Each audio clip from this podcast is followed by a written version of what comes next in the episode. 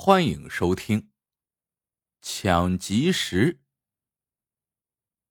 城东的张乡绅和城西的李乡绅是有名的死对头，二人事事都要争个长短，你来我往，争斗了大半辈子，一直未分出胜负。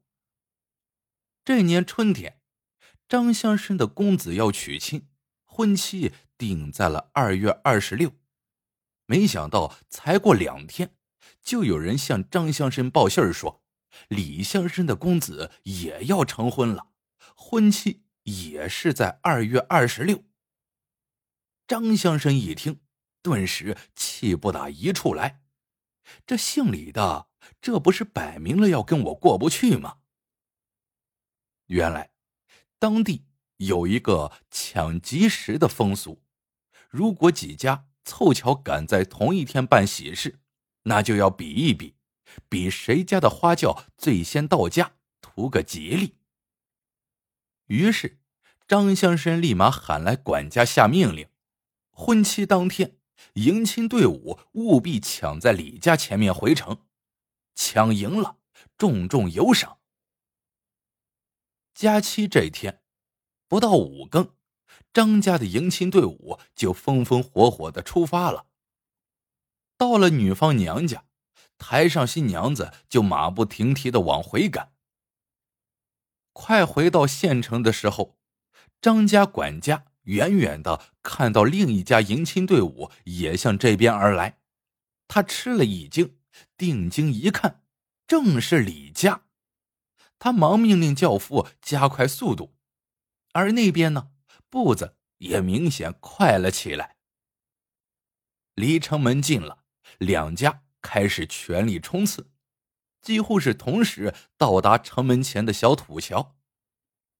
桥面不宽，两顶花轿都想抢先，于是你挤我，我挤你，互不相让，死死的焦灼在一起。折腾了没多久，两边八个轿夫就累得筋疲力尽。一个个瘫倒在了地上。张李两家的管家又吵嚷了半个时辰，最后索性丢下各自的队伍，互相撕扯着到县衙见官。这知县姓秦，为人风趣幽默，最爱拿人逗闷子。秦知县听二人讲明事情经过，开始给双方调解。但费了半天口舌，出了好几个主意，两家谁都不肯让步，这可把秦知县气坏了。秦知县把眼一瞪，生气的说：“这也不行，那也不行，那你们自己慢慢商量个法子吧。本老爷先到后堂小憩一会儿，一个时辰后等你们回话。”说着，他丢下众人。转身回后堂了。两个管家傻眼了，互相瞪对方一眼，又无奈的摇摇头，站在那里不住的唉声叹气。时间一点点的过去了，两个管家都焦急起来。眼看时间过了晌午，秦知县终于打着哈欠回来了，看看二人，懒洋洋的问：“二位？”商量好没有啊？张家管家摇摇头，叹了口气说：“回老爷，老话说得好，受人之托，忠人之事，小人也实在没法子呀。若不据理力争，回去如何向主子交差呀？”秦知县又看看李家管家，李家管家也一脸无辜的说：“老爷。”小人也是一样的处境啊！秦知县眉头一皱。这么说，你二人都做不了主？说完，他冲众衙役喝道：“来呀，把两家的新郎新娘都给我带来！”衙役领命而去。张李两家两个管家不知道秦知县这是要唱哪一出。扭头看看外面的天，料定还得一阵子走不掉，心里叫苦不迭。过了半个时辰，两家迎亲队伍都来了，呼啦啦的站满了衙门大堂。秦知县问张李两家的两个新郎官：“你们两个说说，谁愿意让步？”在桥头被卡了大半天，两个新郎官里都憋着一股气，再加上两家夙愿已深，二人都说坚决不让，不蒸馒头争口气。秦知县听了也不生气，笑着点点头，慢悠悠的说。既然如此，老爷我再去睡个回笼觉，你们呢，慢慢商量吧。说着，他又打着哈欠转身走了。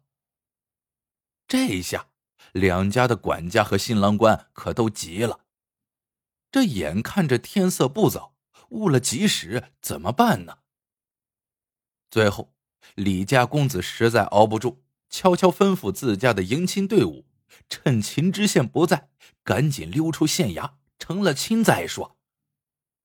张家公子一看就明白了李公子的小算盘，连忙暗中吩咐自家队伍，一定要赶在李家之前溜出去。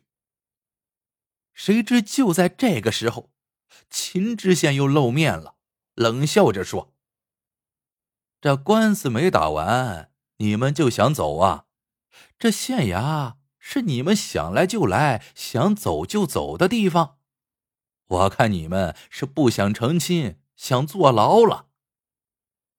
两家公子吓得扑通一声跪在了地上，连连求饶，都说愿意让步，让对方先走。秦知县摸摸下巴，慢条斯理的说：“你们刚才还都说不蒸馒头争口气。”现在咋不争了？哼，你们愿意让步，老爷我偏不让，搅扰了本老爷一整天，这就想回家拜堂，想得美！再说张乡绅和李乡绅两家，在家是左等右等，不见自家的迎亲队伍回来，直到太阳西坠，各自的家丁才回来报信。说新郎新娘都被拘到县衙里去了。两家的人都大吃一惊，各自心急火燎的赶往县衙。张李两家的人在县衙门口就撞上了，两家的人又争了起来，堵着门口的门，谁也不让谁。一时间，两家的人还都进不了大门。秦知县听到外面的喧闹声，冷笑着走到门口。正色道：“原来是上梁不正下梁歪，老子争着进县衙，儿子争着从公堂上溜走。照我看呢，把你们一起关到牢房里，再争不迟。”张李两家的人闻言，顿时羞得无地自容，都表示不争了，愿意让对方先过。秦知县慢悠悠的问：“不争了？”张乡绅和李乡绅都表示此后再也不争了，只求县老爷准许大家离去，让新人赶快拜堂。谁知秦知县却摇摇头说：“天色将晚，此刻回去恐怕误了吉时，不如……”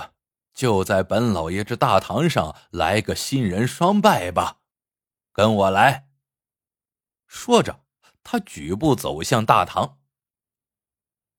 大家正惊愕间，只见一群差人抱着红花红布、红喜红烛，从后堂来到大堂之上，热热闹闹的布置起来。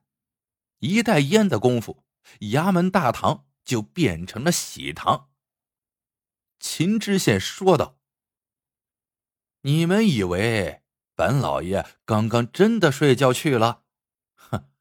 还不是去给你们准备这些拜堂的玩意儿去了吗？”说着，他还故作不满的对还在发愣的张李两家的新郎说道：“怎么，本老爷主婚还辱没了你们不成？县太爷主婚。”这是多大的面子呀！张乡绅、李乡绅二人激动的双双携儿子儿媳跪地，叩谢秦知县的大恩大德，接着站起身，互相深施一礼，给对方赔罪。这对争斗多年的老冤家，终于化干戈为玉帛，拉着手开怀大笑起来。好了，这个故事到这里就结束了。